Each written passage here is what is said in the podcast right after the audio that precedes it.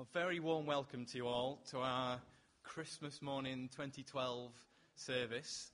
Uh, we're going to begin by singing one of my favourite hymns. You're allowed to do that when you're up here at the front. It's a beautiful hymn talking about uh, the, the Saviour who was born, who we've come to remember this morning. So if you'd like to stand and we'll sing this together. Thank you. Shall we pray? Father, we, we do come to remember the brightest and the best. Father, bless us as we share this time, remembering this infant Redeemer.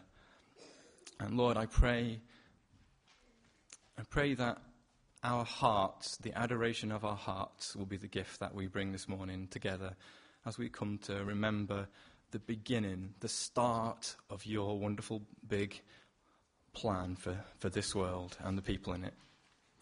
Bless us now in the name of Jesus. Amen. Amen.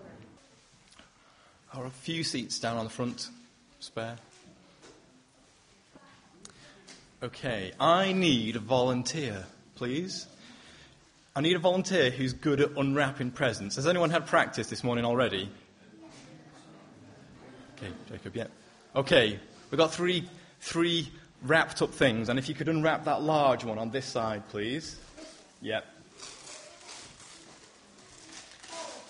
Yep, take all the wrapping paper off. There's only one layer.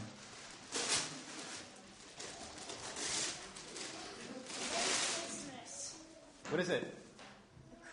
It's a crib, a manger. Okay, that's brilliant. Thanks very much. Okay. Sorry, you don't get to keep it. okay. So we've got we've got three three objects here, three objects, if you like, from the Christmas story, the Christmas nativity scene. We've got a manger there. Um, we're also going to have our first reading now. Um, which Rach is going to come and read for us, which is from Luke chapter 2 and verse 1 to 20. Thank you.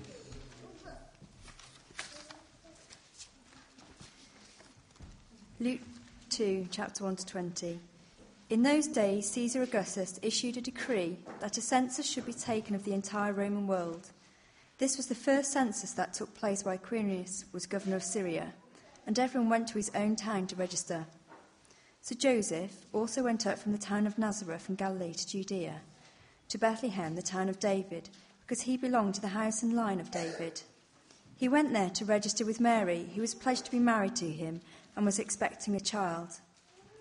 While they were there, the time came for the baby to be born, and she gave birth to her firstborn, a son. She wrapped him in cloths and placed him in a manger because there was no room for them in the inn. And there were shepherds living out in the fields nearby, keeping watch over their flocks at night. An angel of the Lord appeared to them, and the glory of the Lord shone around them, and they were terrified. But the angel said to them, Do not be afraid. I bring you good news of great joy that will be with for, for all the people. Today, in the town of David, a Saviour has been born to you. He is Christ the Lord. This will be a sign to you. You will find a baby wrapped in cloths, lying in a manger. Suddenly, a great company of the heavenly host appeared with the angel, praising God and saying, Glory to God be in the highest, and on earth peace to men on whom he has favour rests. When the angels had left them and gone into heaven, the shepherds said to one another, Let's go to Bethlehem and see this thing that has happened, which the Lord has told us about. So they hurried off and found Mary and Joseph and the baby who was lying in the manger. When they had seen him, they spread the word concerning what had been told them about this child, and all who heard it were amazed at what the shepherds said to them. But Mary treasured up all the things and pondered them in her heart. The shepherds returned, glorifying and praising God for all the things they had heard and seen, which were just as they had been told. Thanks, Rachel. Okay, I've got a few questions to ask. Does anybody here like sheep? Sheep, anyone? Yeah? Good. What about cows? Cows, anyone? Anyone like cows? What about donkeys? Uh, what about chickens? How about turkey? Turkeys. Okay. Now, okay. Lots of you like all those animals. Does anybody here, um, looking for one person in particular? Ah, she's at the back there. Is anyone here, in particular maybe Kate, think it's a good idea to give birth to a baby in a room full of all those animals that you like? Anyone think that's a good idea? No, that's, that's a definite no from Kate there. Okay, I've got more questions. Um, does anyone know what a manger is? Yes, Jacob. A poor baby sleeps in. Sort of. That's what it has been used for. That's what we're familiar for understanding when you hear the word manger in the Christmas story. Yes, Jess. Where you put food for animals, it's a feeding trough for animals. Okay? That's what a manger is. That's why it's got straw in it. Does anybody here think it's a good idea to put a brand new, brand new newborn baby in an animal feeding trough? Nobody. I didn't think so. okay. I, I, just really wanted to make sure that when we're, we're thinking, we're building this scene here, we're building the, the components of this scene, uh, there's, there's, a manger, and there'll be a few more along the lines. When, when you see this scene, on your postcard, on your advent calendar, at your nativity play, at a church service, um, I just wanted to take the glitter off a little bit. I want you to see a stable shared with animals, a brand, a brand new baby having to make do with being put in an animal feeding trough because the, the alternative is being on the floor and in a place where animals are kept. That's an even worse idea.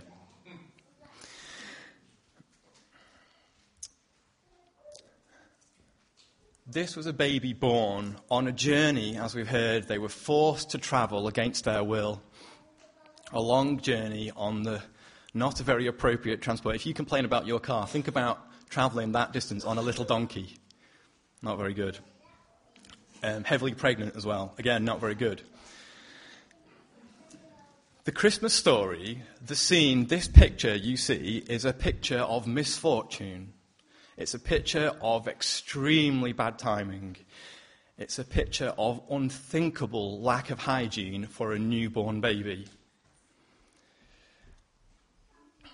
I think we, have one of our songs we're going to sing, um, it talks about um, the little Lord Jesus, no crying he makes, as if that's a little miracle. I actually think he almost certainly did cry. I think the biggest miracle is that Mary was not reduced to tears. Any mother I know would be reduced to tears or loud shouting, having to deal with that situation. And this is the place, this is the scene from where comes the message of God's good news to the poor. This good news that will cause great joy for all the people. Glory to God in the highest heaven, and on earth, peace to those on whom his favour rests. And this is the place, the unfortunate, poorly timed place that it comes from.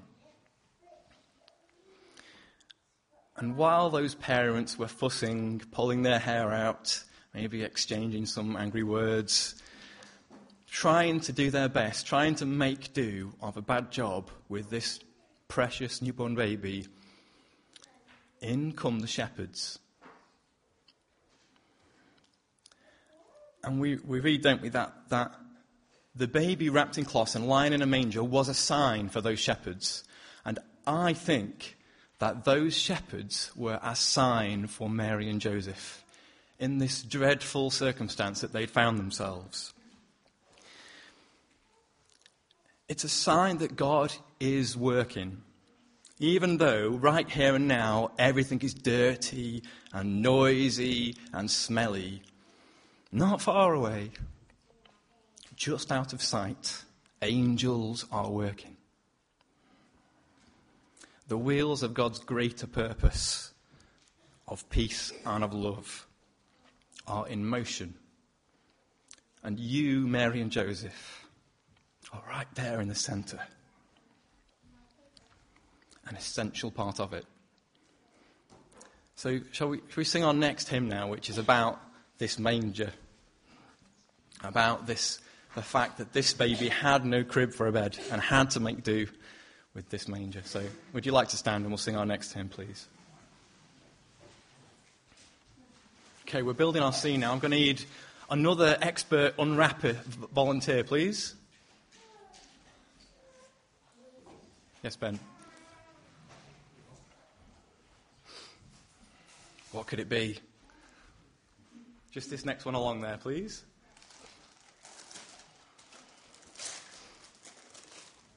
Ah, it's a baby. Where do you think that should go? I think so, yeah.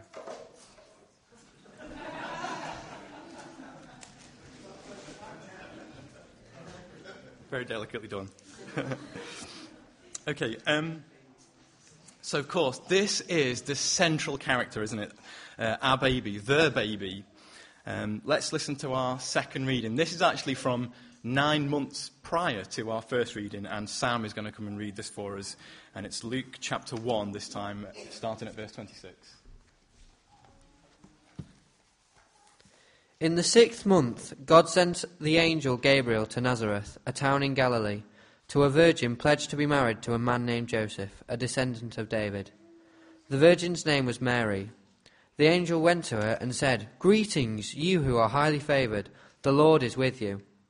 Mary was greatly troubled at this words and wondered what kind of greeting this might be. But the angel said to her, Do not be afraid, Mary. You, uh, do not be afraid, Mary. You have found favour with God. You will be with child and give birth to a son, and you are, given, are to give him the name Jesus. He will be great and will be, call, will be called the Son of the, of the Most High. The Lord God will give, you the, give him the throne of his father David, and he will reign over the house of Jacob forever his kingdom will never end.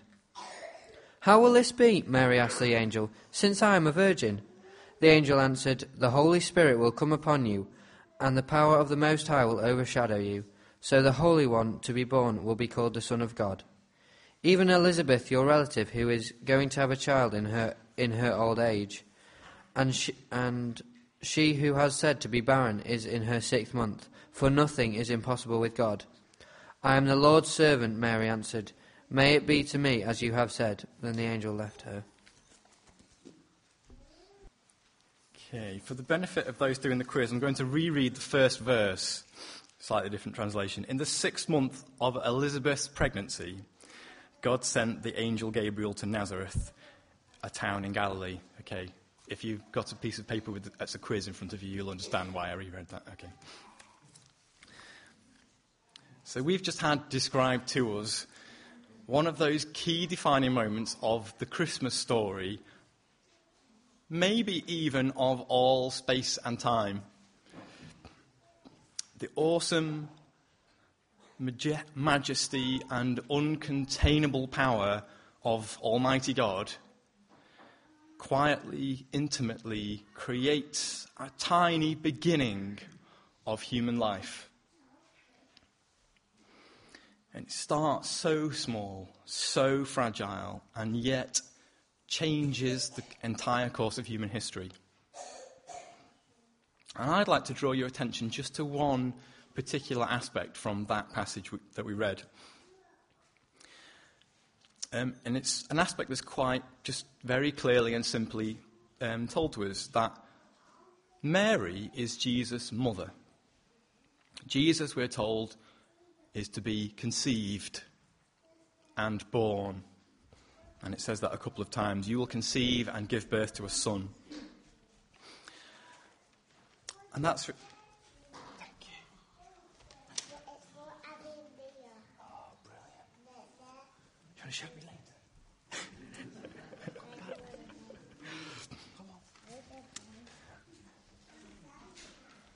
And I, I think that's really important it's really important that we are so just so clearly just told and given no doubt that Jesus was Mary's son.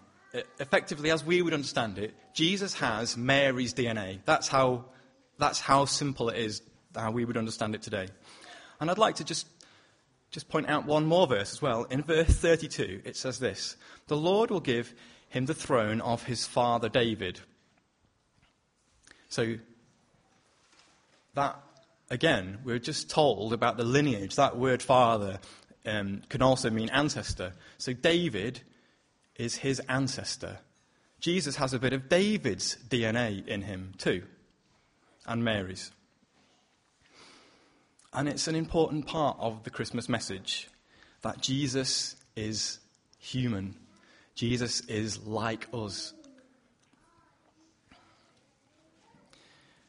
And in case we're in any doubt, um, there are a few other places, lots of other places in the Bible that talk about Jesus' nature, the, just the inner workings of how his mind works, so that we're in no doubt that he is just like us.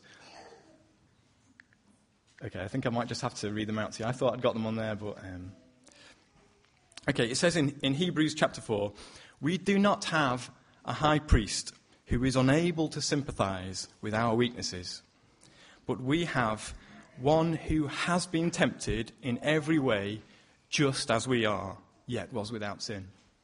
So, written down, black and white, in every way, Jesus in every way had the same temptations and same problems in his head that we, all of us do.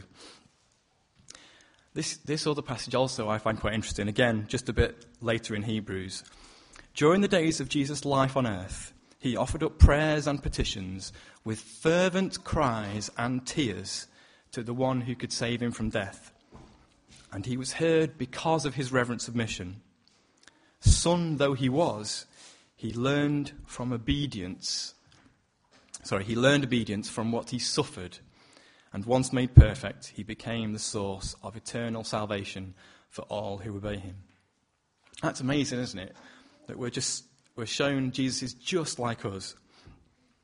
And even though he was a son, that doesn't really matter. Everything, all the problems that he had to face, he faced them just like us. maybe not just like us. Maybe he faced them and turned to God who could help him. And he, in our next song, we're going to talk about, it says that he is our childhood's pattern. Tears and smiles like us he knew. But I'm going to suggest to you that he's more than just a pattern for your childhood, that he is the blueprint for the ultimate expression of what it is to be a human being. So, shall, shall we sing our next song together? Once in Royal David City. Thank you. Okay, there's still one more wrapped up thing down here. Is there anyone who would like to come and unwrap our last object? Yep, Amos. Hope you come.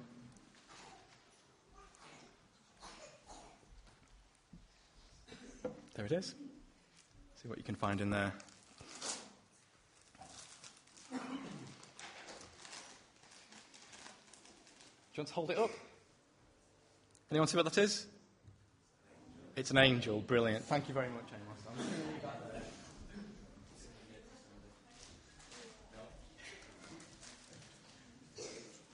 Okay. Now, there are a lot of angels in the Christmas story. Um, can anyone think of times when there are angels? Anyone, anyone tell me where, where, there are angels in, in, in the Christmas story? Yes.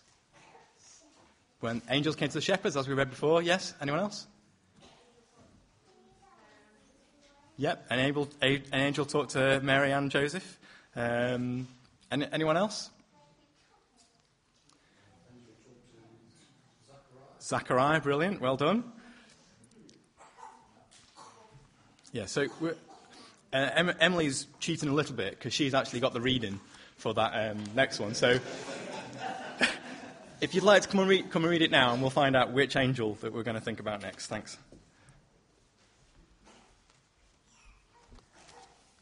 After Jesus was born in Bethlehem in Judea, during the time of King Herod, Magi from the east came to Jerusalem and asked, where is the one who has been born King of the Jews? We saw his star in the east and have come to worship, worship him. When King Herod heard this, he was disturbed, and all Jerusalem with him. When he had called together all the people's chiefs, priests, and teachers of the law, he asked them where the Christ was to be born. In Bethlehem in Judea, they replied, for this is what the prophet has written. But you, Bethlehem in the land of Judah, are by no means least among the rulers of Judah. For out of you will come a ruler who will be the shepherd of my people Israel. Then Herod called the Magi secretly and found out from them the exact time the star had appeared. He sent them to Bethlehem and said, Go and make a careful search for the child. As soon as you find him, report to me, so that I too may go and worship him. After they had heard the king, they went on their way, and the star they had seen in the east went ahead of them until it stopped over the place where the child was. When they saw the star, they were overjoyed. On coming to the house, they saw the child with his mother Mary, and they bowed down and worshipped him. Then they opened their treasures and presents, presented him with gifts of gold, and of incense, and of myrrh. And having been warned in a dream not to go back to Herod, they returned to their country by another route. When they had gone, an angel of the Lord appeared to Joseph in a dream. Get up, he said. Take the child, take the child and his mother and escape to Egypt. Stay there until I tell you, for Herod is going to search for the child to kill him. So he got up, took the child and his mother during the night, and left for Egypt, where he stayed until the death of Herod. And so was fulfilled that the Lord had said through the prophet, Out of Egypt I called my son. Thank you, Emily. So there we go, the, the angel that Joseph saw in a dream. A dream that was to make sure that Jesus was safe, that he wasn't going to be killed by Herod, who wanted to kill him. But hang on a minute. Isn't the purpose of Jesus to actually be killed? What, what's the most famous word in, in the Bible, anybody? For God so loved the world that he gave his only Son, that whoever believes in him should not perish but have eternal life. John 3.16. So if, if this most famous verse in the Bible, one of the core ideas of Jesus coming, was that he be killed, why is God going to all this trouble to make sure that he is not killed as a baby? It might seem like a random question. I, I often do random questions. But I think it tells us something really quite significant about God, about the way He works in human life. There's another short verse um, that we didn't read a bit further on from the story when Jesus was, was a baby, just when he was a young boy. And it says this Jesus grew in wisdom and stature and in favour with God and man. So Jesus spent the small steps of his daily life learning. He didn't start perfect and brilliant and awesome like he is. He grew. He grew into it. He learnt slowly to live unselfishly. Growing to love in the same way, with the same unconditional love that God has for us. And with God's help, he learnt how to bring peace into the world one person at a time. And eventually, eventually, there was a moment when that love that grew was stretched to its limit, to its full capacity, to the extent where Jesus, having learnt over a lifetime to take small steps of unselfish love, was able to give him his whole life unselfishly. That's how God works in Jesus' life. And I said before that Jesus is a pattern for us, not just our childhood's pattern. God does not want to force something out of us. He doesn't want to grab a sacrifice out of us. He doesn't want something forced out of us that might look like love in, on a foggy day from a long distance. He's not interested in people who just do the right thing out of fear and duty while God is watching them, while somebody's watching them. He gives us the space and time to grow, just like He gave it to Jesus. To feel free from God's gaze, to grow maybe a little in wisdom and stature, we hope. To get to know God at our pace, gradually starting to show the love and the peace in small, everyday steps. Perhaps growing to be more like God and letting Him work in our lives even sometimes, as we read with Jesus, working through suffering and weakness. Maybe we can have as our eventual aim the thing that we aspire to, that we too would be able, willingly, with our own consent, sharing God's own love in our own heart, that we could reach those heights. The ultimate expression of what it is to be human. The acts of selfless giving that follow the pattern of Jesus. So we'll, we'll sing our next hymn now, which talks about Jesus' journey from, from a baby to when he's a man. And if you'd been coming to our services over the past couple of weeks, you'd have seen that thread going through everything as well. The readings we had today that we didn't talk about, there is verses that talk about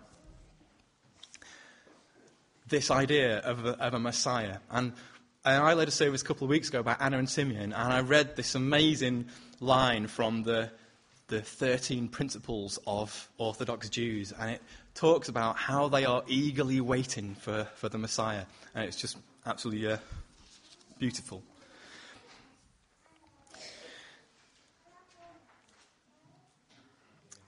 Um, we've, we've had busy people away at, at the back there working on some crowns because the Messiah is this the priest and king who was prophesied to come from a long time ago, and it is Jesus. Um, so, can, you, can anyone, would anyone like to stand up with their crown and, and show us? Can you see? They've been decorating them. Very nice. Lovely.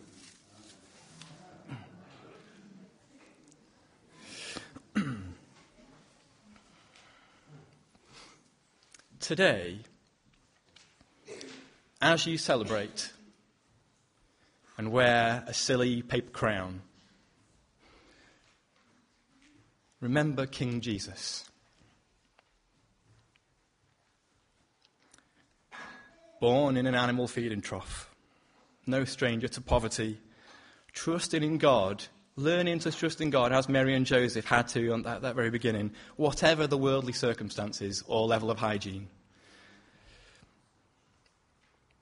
Born, conceived, sharing our DNA, sharing our temptations and sufferings, one of us in every way.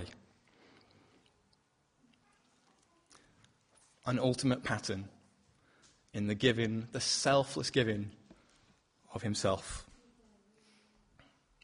And he's coming back soon. So shall we shall we finish our service together by singing the the, the refrain of the angels? Glory to the newborn king. Father, we thank you for Christmas Day.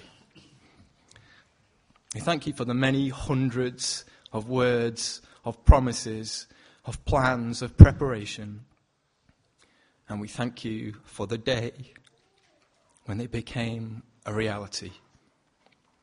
For the day when your plan, your huge, long, well thought out, beautiful plan for the world, we thank you for the day that started. So, Father, be with us today as we share a day of celebration with our friends and families and help us to remember all that you've done for us. We ask it in His name. Amen.